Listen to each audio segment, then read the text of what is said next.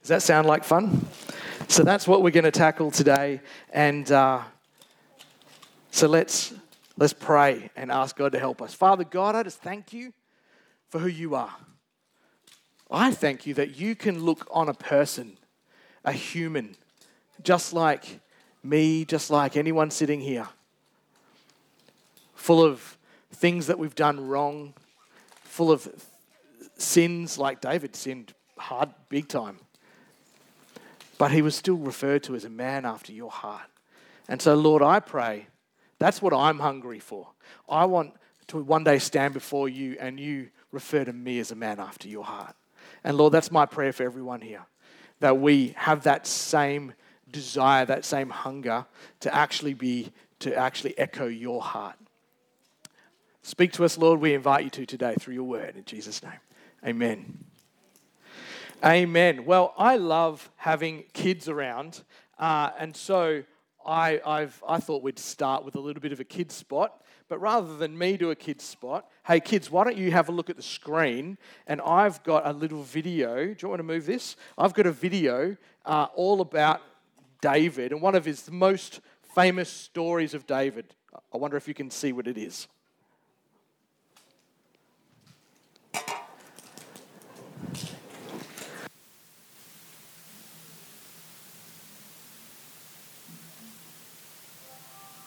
God's story,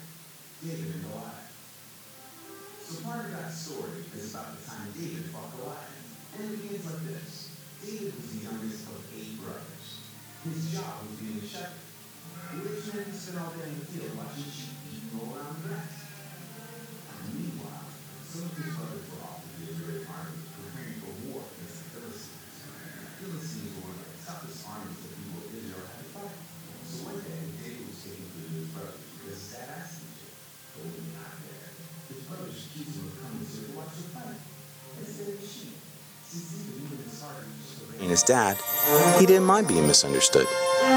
Anyway, while David was there, he saw a huge Philistine man, more than nine feet tall, step onto the field between the two armies. He was wearing a thick helmet and armor and carrying huge weapons. His name was Goliath, and he was definitely used to being the winner. David found out that Goliath had been stepping onto the field like this every morning for the past 40 days and saying, Give me a man and let us fight each other. But nobody from Israel was brave enough to fight him, even the king. Well, David didn't like that this giant was intimidating the Israelites. After all, they were God's special family. And because God was with the Israelites, they could have courage in any situation. So David, who wasn't even a soldier, told the king, I'll fight against him. Nah, the king thought David was too small, but he really wanted someone to fight Goliath. So he gave in. And David knew he wasn't strong enough to beat Goliath by himself, but he believed God would be with him. So he said, The Lord will rescue me from the hand of this Philistine. The king hoped David was right. He even had his own weapons and armor put on David, but they didn't fit him. David decided to go into battle in his regular clothes. That's how sure he was that God would help him. Anyway, David went to a nearby stream and chose five smooth stones to use with his slingshot. Then he walked onto the battlefield to meet the massive Goliath. When Goliath saw how wimpy David looked, he was furious. He thought he'd get to fight the Israelites' strongest warrior. He said to David, Am I a dog that you come at me with sticks? I'll give your flesh to the birds and wild animals. David might have looked like a wimp, but he was actually really brave. In fact, he was so brave that when he was taking care of sheep, he fought off bears and lions. Because God helped him protect his sheep, David knew God would help him protect this special family. David said, You come at me with a sword, but I come at you with the name of the Lord Almighty. He was explaining to Goliath that God was more powerful than anything. He also added that he would feed Goliath's flesh to the birds, which made the giant even more mad. Then David took a stone, put it in the slingshot, and slung it at Goliath. Goliath didn't even get a chance to swing a sword because the stone hit him right in the forehead and sunk in deep. He face planted straight into the ground. Nobody could believe it. Then David ran over, took hold of the giant's sword, and drew it from the sheath. He took the sword and cut off Goliath's head.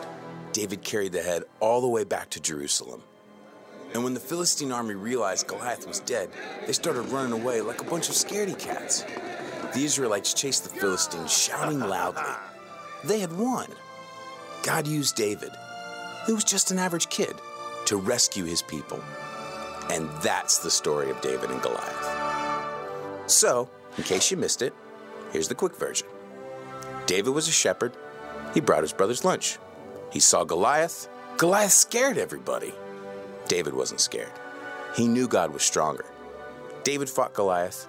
He used one stone. God helped him kill Goliath. The Israelites won. God's people were saved. And that's a part of God's story.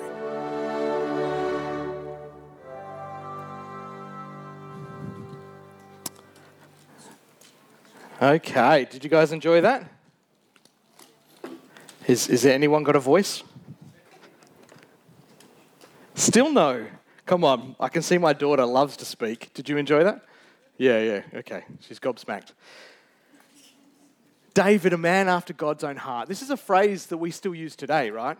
Like, I, went to breakfast with one of the local pastors this week. He, he took me to Dome. He shouted me bacon and eggs, big, warm, hot breakfast, coffee. And when he ordered the same thing that I wanted to order, I was like, oh, look at that, a man after my own heart. Like, we're familiar with this phrase, right? We still use it. And when, when we use this phrase, we often, what we mean is that, oh, you think just like me, or you like the things just like I do. You act the same way that I do. You're just like me. But as we're talking about God referring to a person having his heart, it's, it's, it's, it's a bit tall, right, for us to accept the concept that David could be just like God, that David could think just like God, could act just like God. Because the truth is, we are, we, we've got his biography written down in 1st and 2nd Samuel. And if you're familiar with it, you know that actually David, he did do pretty good at following God's ways most of the time, but he also is a murderer and an adulterer etc. Like he didn't get everything right all the time at all. And, and he sinned big time. And uh, I know, so how could then, even in the book of Acts, which was many years later, he's still referred to as a man after God's heart? So, how is this the case? How is this the case? Well, let's do a little bit of background first. Um, so, when God's people were in Egypt and they come out of Egypt, and that's when they started officially becoming known as God's people, God's chosen people. They were different. They were different from every other nation because they were His nation. They were His people. He was their God and they were His people. And He, in fact, was the king. God was the king of the nation of Israel. You with me so far? They're different from every other nation. In fact, they were told to be different from every other nation. They were told, in fact, yeah, no, no, I am your king, I am your leader. Now, God would appoint uh, people, He would appoint judges and prophets to lead His people, to be the physical representation of His leadership in with those people. So that's the book of Judges. What's, is this me? That's the book of Judges, and that's the, the, and Samuel is the is the prophet who was leading the nation at this time, and so he, he was a prophet. So God did have people leading his people, but uh, they were all, their job description was to be getting all of their direction from God. Is that me? Okay, how about now? I would promise to stand still, but I think that's impossible. So these people were different. We can read it uh, the first time that they asked for a king and it was actually a rebellious moment. So I'm, I'm just going to read, I'm just going to jump all over David's story, and we're just going to start in 1 Samuel uh, chapter 8. The verses will be on the screen, but if you have your book, if you have your Bibles there, uh, most of what we're going to be reading is from the book of 1 Samuel. So you can flick there. 1 Samuel chapter 8, verses 4 to 7. And uh, this is the people speaking to Samuel. So all the elders of Israel gathered together and came to Samuel at Ramah. And they said to him, You are old. That's not nice. Kids, uh, my kids call me old all the time. It's not, it's, not, it's not nice.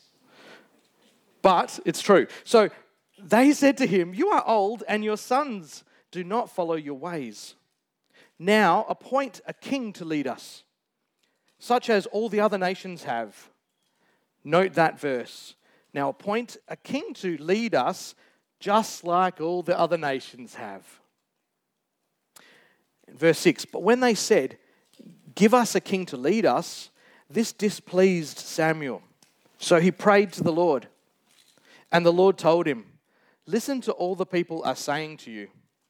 It's not that they have rejected, it's not you that they have rejected, but they have rejected me as their king. So there it says it right there.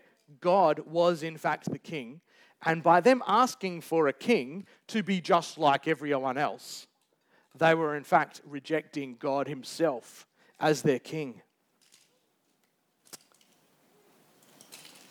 Have you ever felt like this? Wanting to be just like everyone else? Even if it actually takes you away from what God's asked? Desiring to be, oh, we want to be just like those people. Or even us as the, we are different. We are God's chosen people. We are supposed to be different. We're supposed to run things different. Church is not supposed to be a business that looks and feels just like every other business. Yeah, we have some legal responsibilities, but we are God's people. And we should be led differently because He, in fact, is our leader. You with me?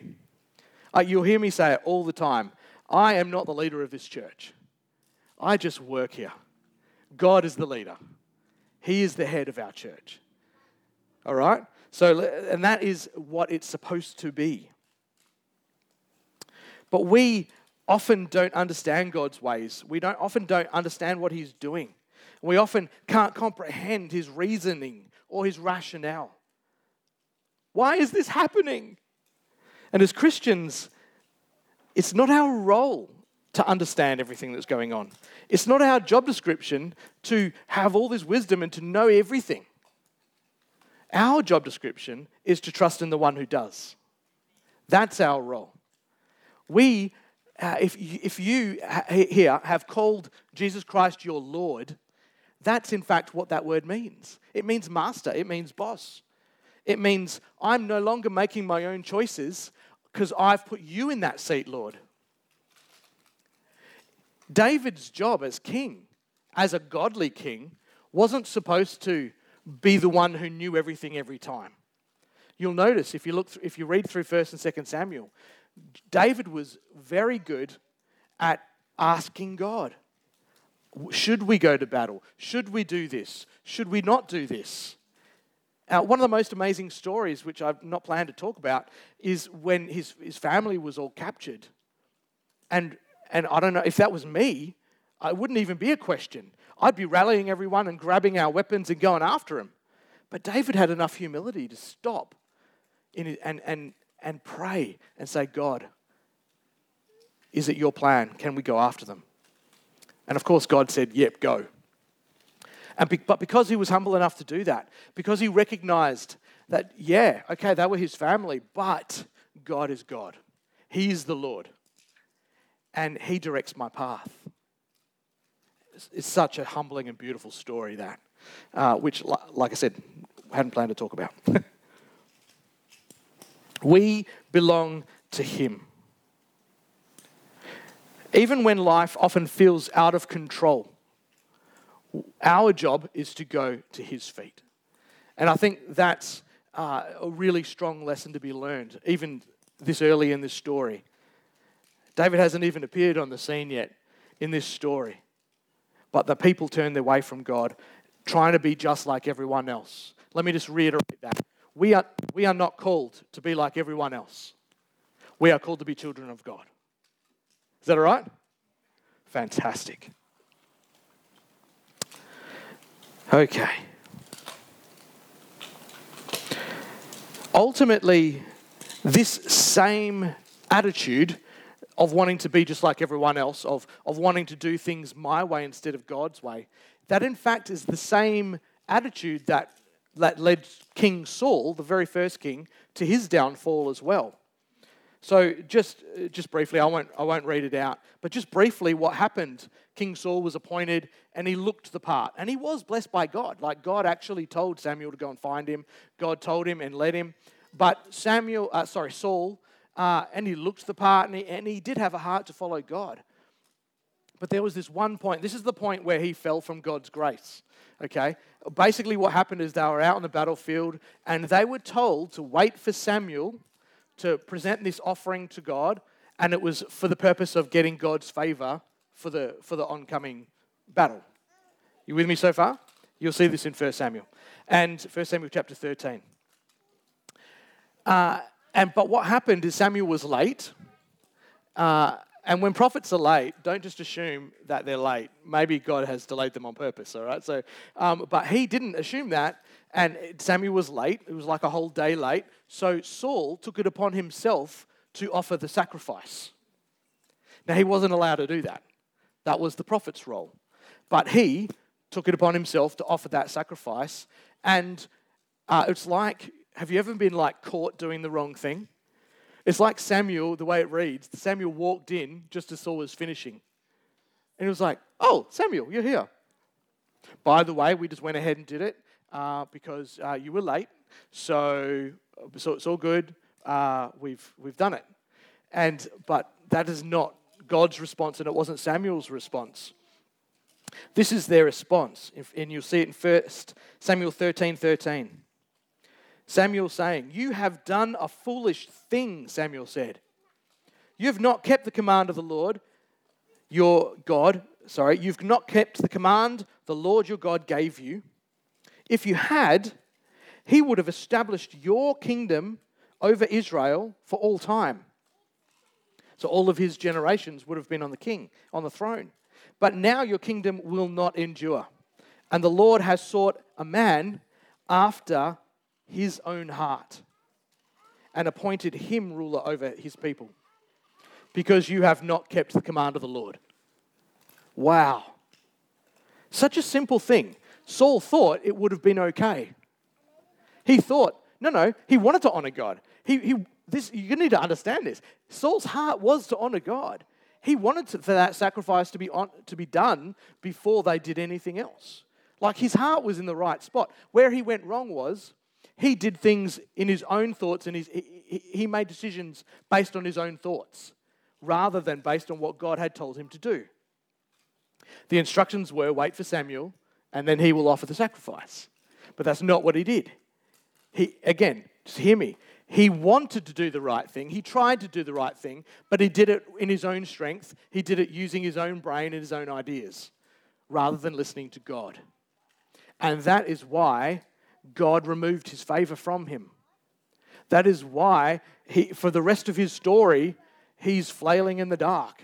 He becomes a bit of a bad guy. Uh, and God actually anointed this, this young man because he was a man after his own heart. And that is the key that I want you to keep on hearing today, and you'll hear me repeat it over and over again.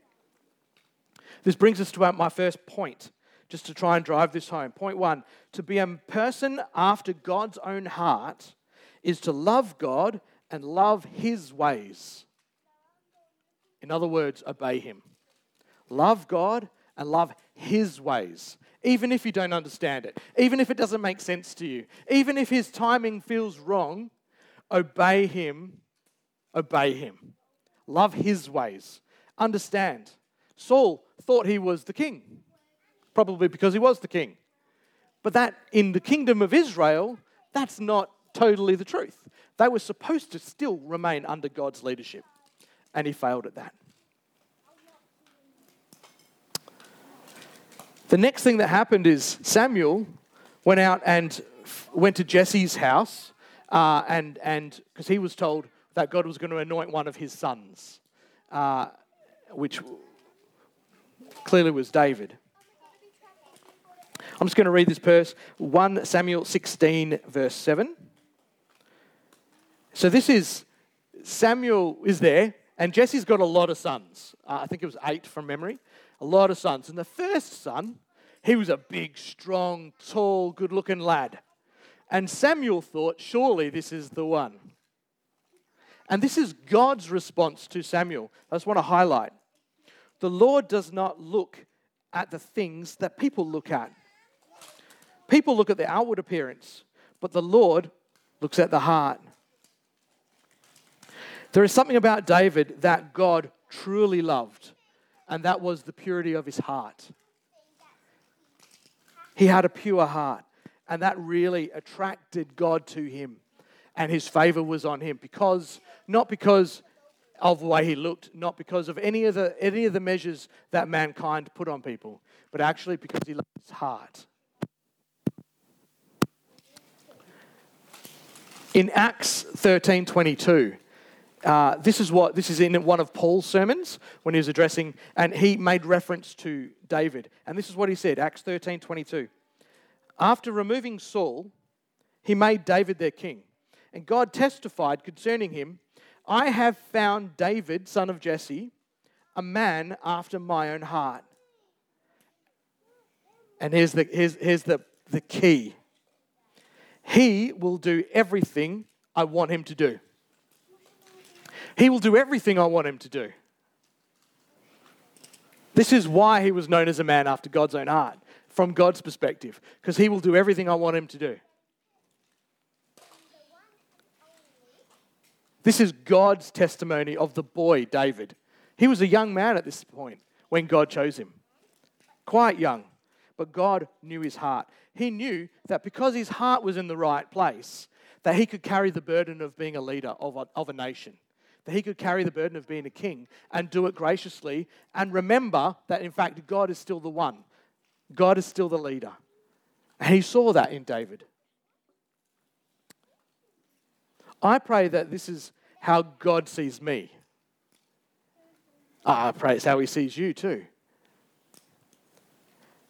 I'm gifted to lead, but not because of the worldly, my worldly experience not because of my worldly qualifications. Uh, if, if that was my leadership, then you, you wouldn't have chosen me because I'm not that experienced and I don't have that many qualifications. I'm qualified because I have a heart that seeks God. And if there's anything that I often have to repent of and come back to, it's that statement. It feels wrong in my mouth to say it out loud, to be truthful. But that is my goal.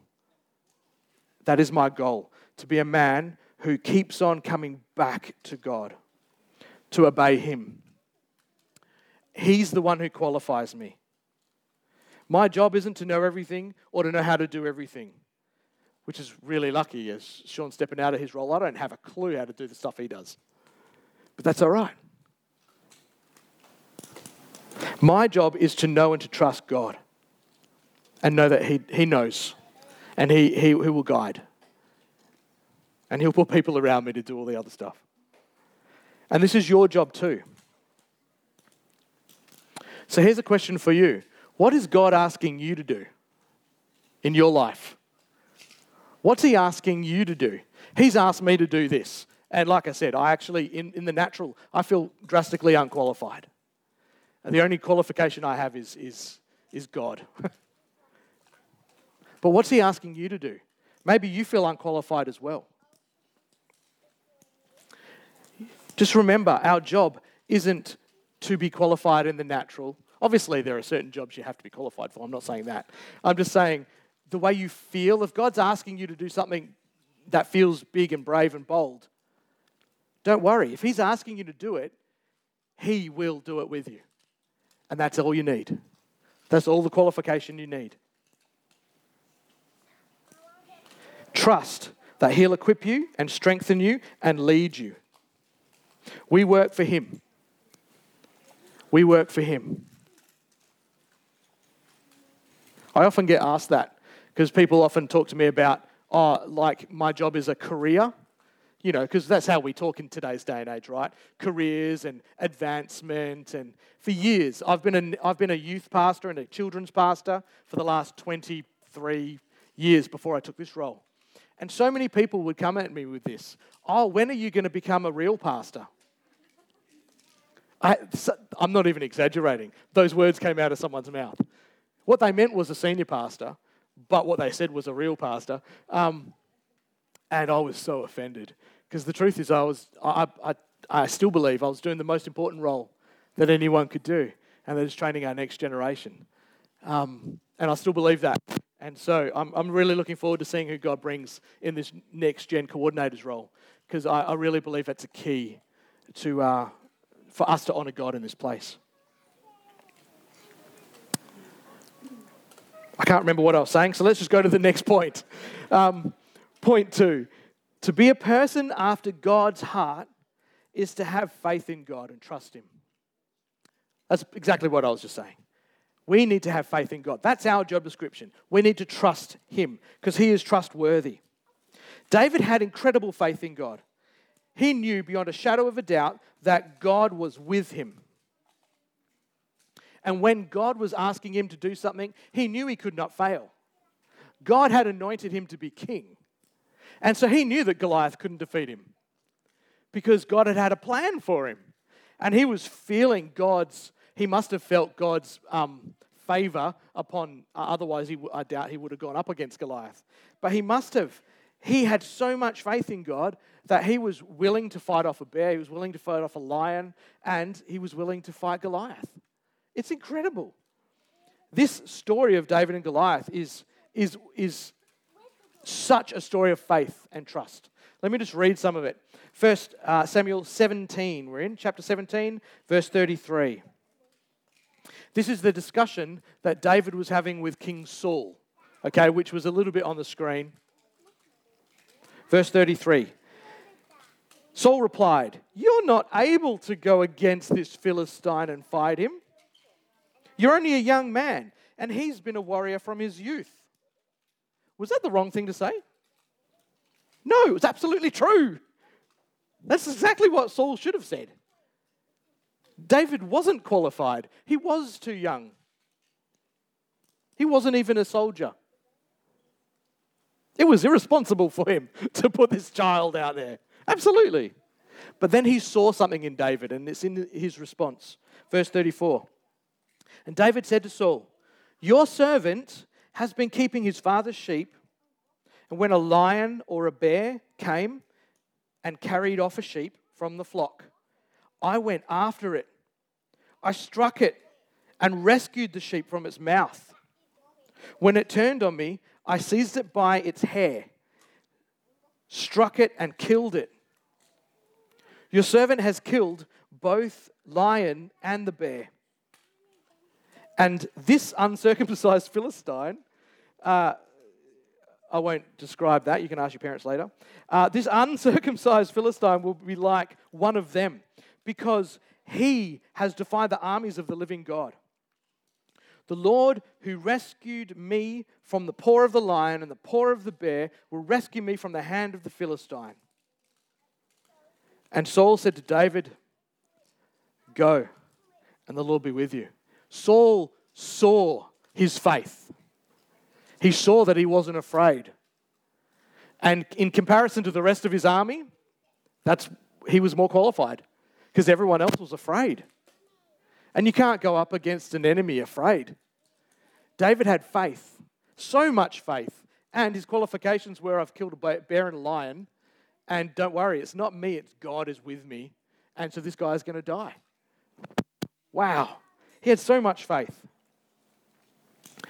David had unwavering faith. Why? Now, I believe it's because God had been preparing him in the quiet place. Why did, let me just repeat that. Why did David have this unwavering faith?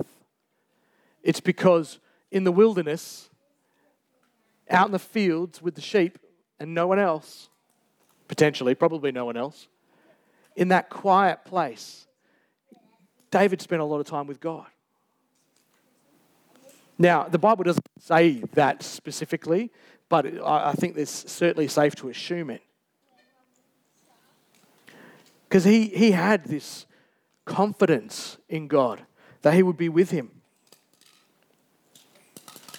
He had this confidence that even though coming up against uh, opponents that were much bigger and stronger than him, like bears and lions, God had been developing a faith in him that he, could, he had the ability to fight him off. And he understood that it wasn't because of his strength, but it was because God was with him.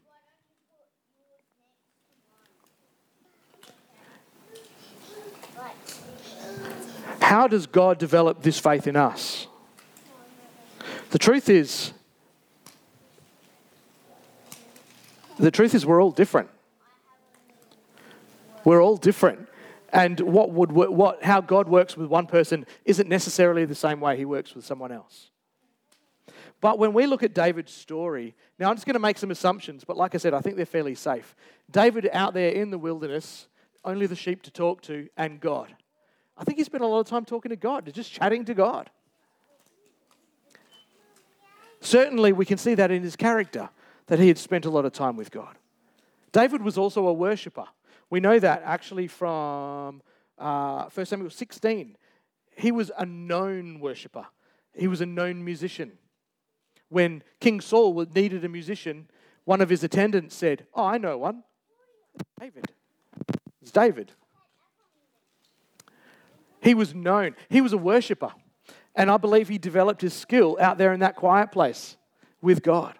I think this is a really important thing for us to recognize about David. And he wasn't necessarily just like this man of faith from birth, that it actually was uh, fostered in this, in this time with God, out in the fields, out in this quiet place, out in the wilderness.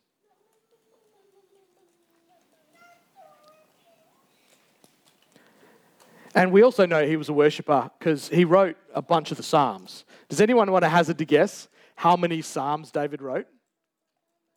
Uh, I'll give you a hint. It wasn't all of them. A lot of people think that the Psalms were written by David. He wrote a bunch of them. Anyone want to guess? Yeah? 300. There's actually not 300 Psalms in the Bible. 88. That's a really close. It was 89. It was 75. He wrote 75 of the Psalms, which I believe, I didn't look this up, maybe I should have. There's about 150 Psalms. Rough, yep, 150 Psalms. So that's, by my calculations, half, right? He wrote half the Psalms. That's, he was such a worshiper. I'm going to read you one in a moment.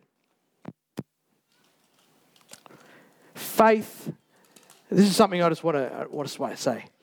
So he was, he prayed. Now, again, uh, we're assuming a little bit, but I think it's fairly safe.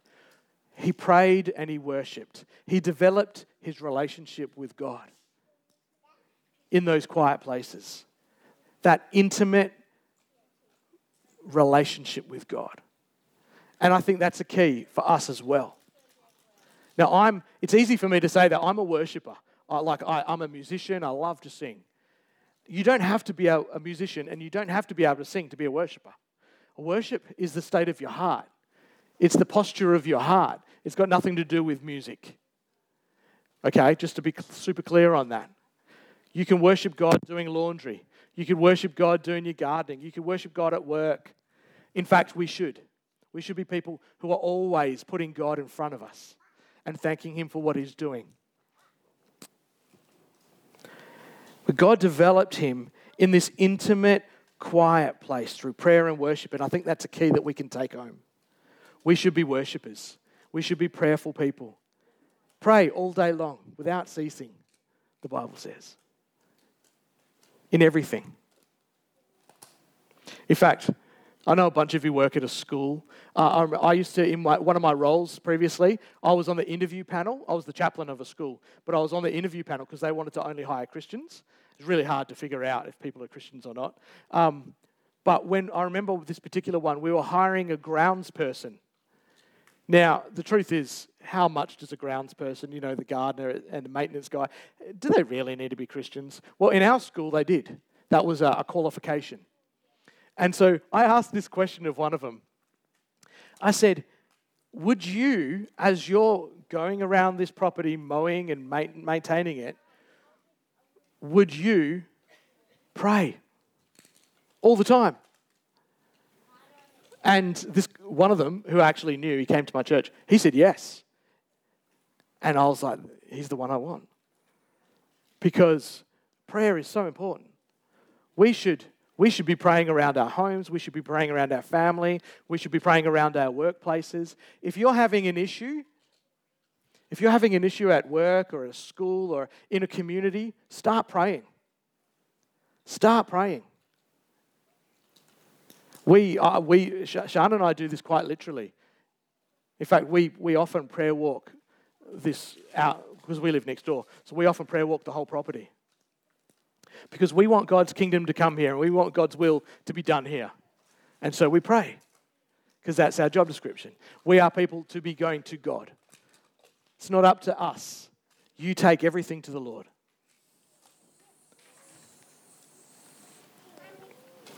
The last point I want to make today, and it'll be a, a fairly quick one.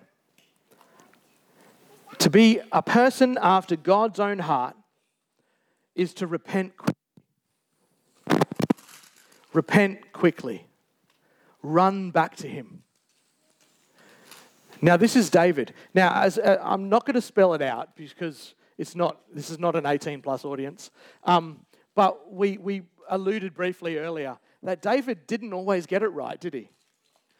There was this season in his life, you know, where he stayed home from war. That was his first problem. He stayed home and did nothing. Um, it's not healthy.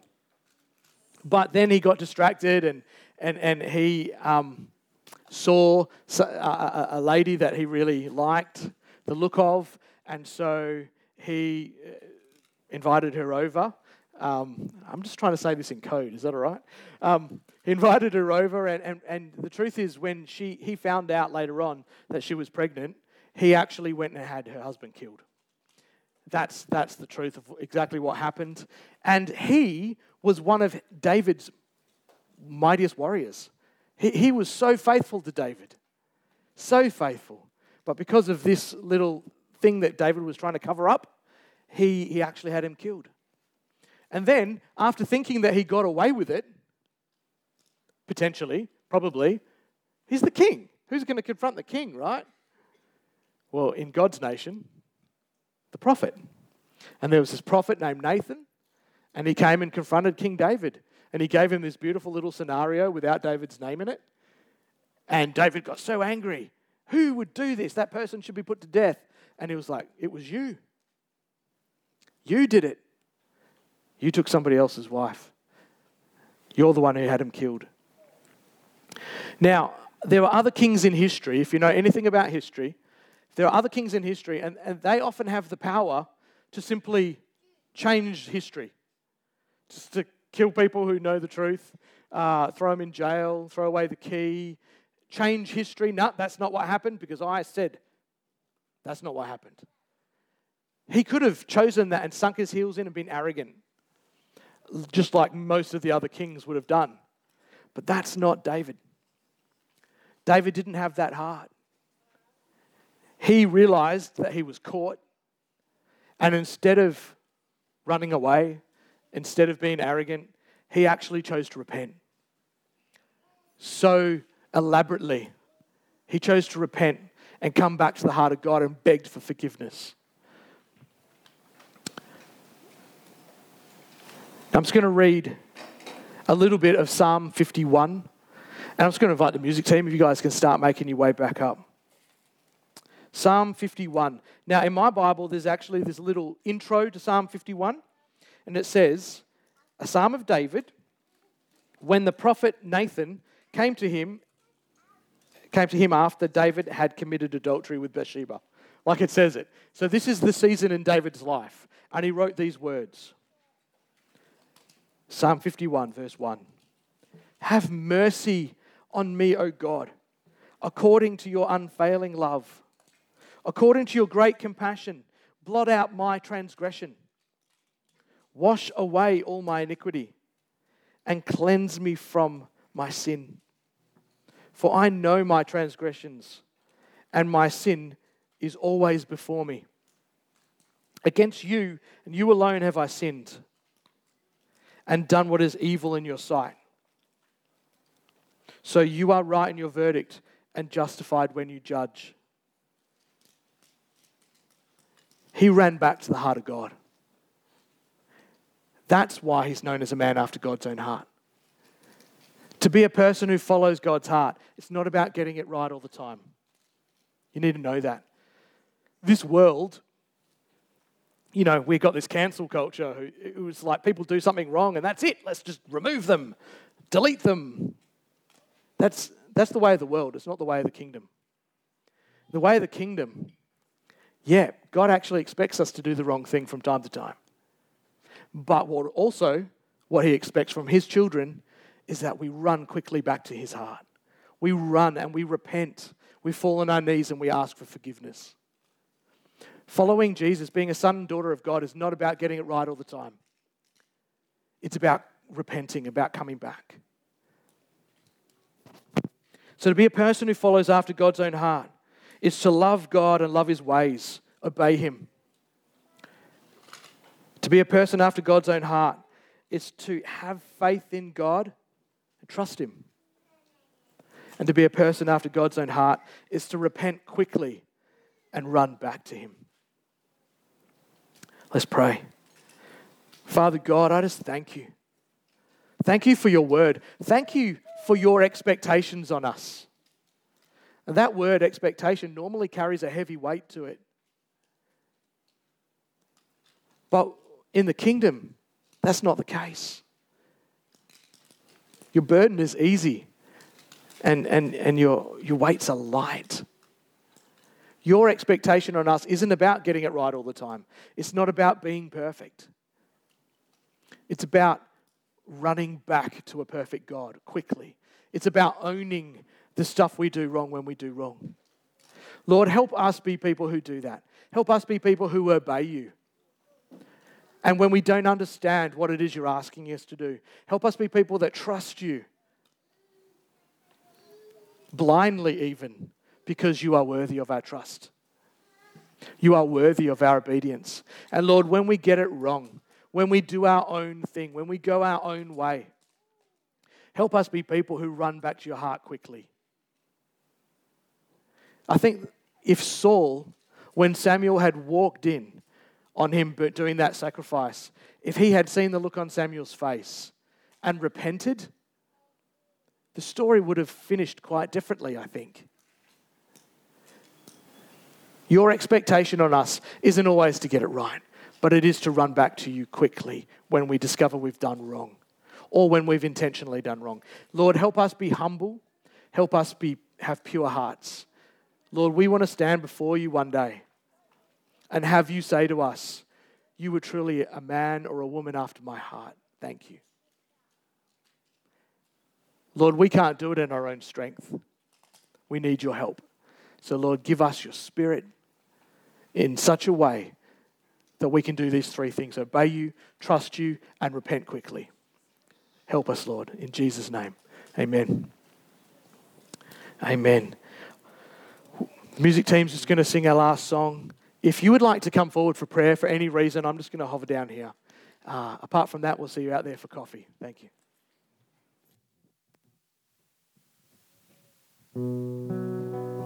So, my hope is that this last song can be a prayer for us going forwards. Um, as it really talks about, about following and trusting God no matter what. Why don't you stand and sing with us?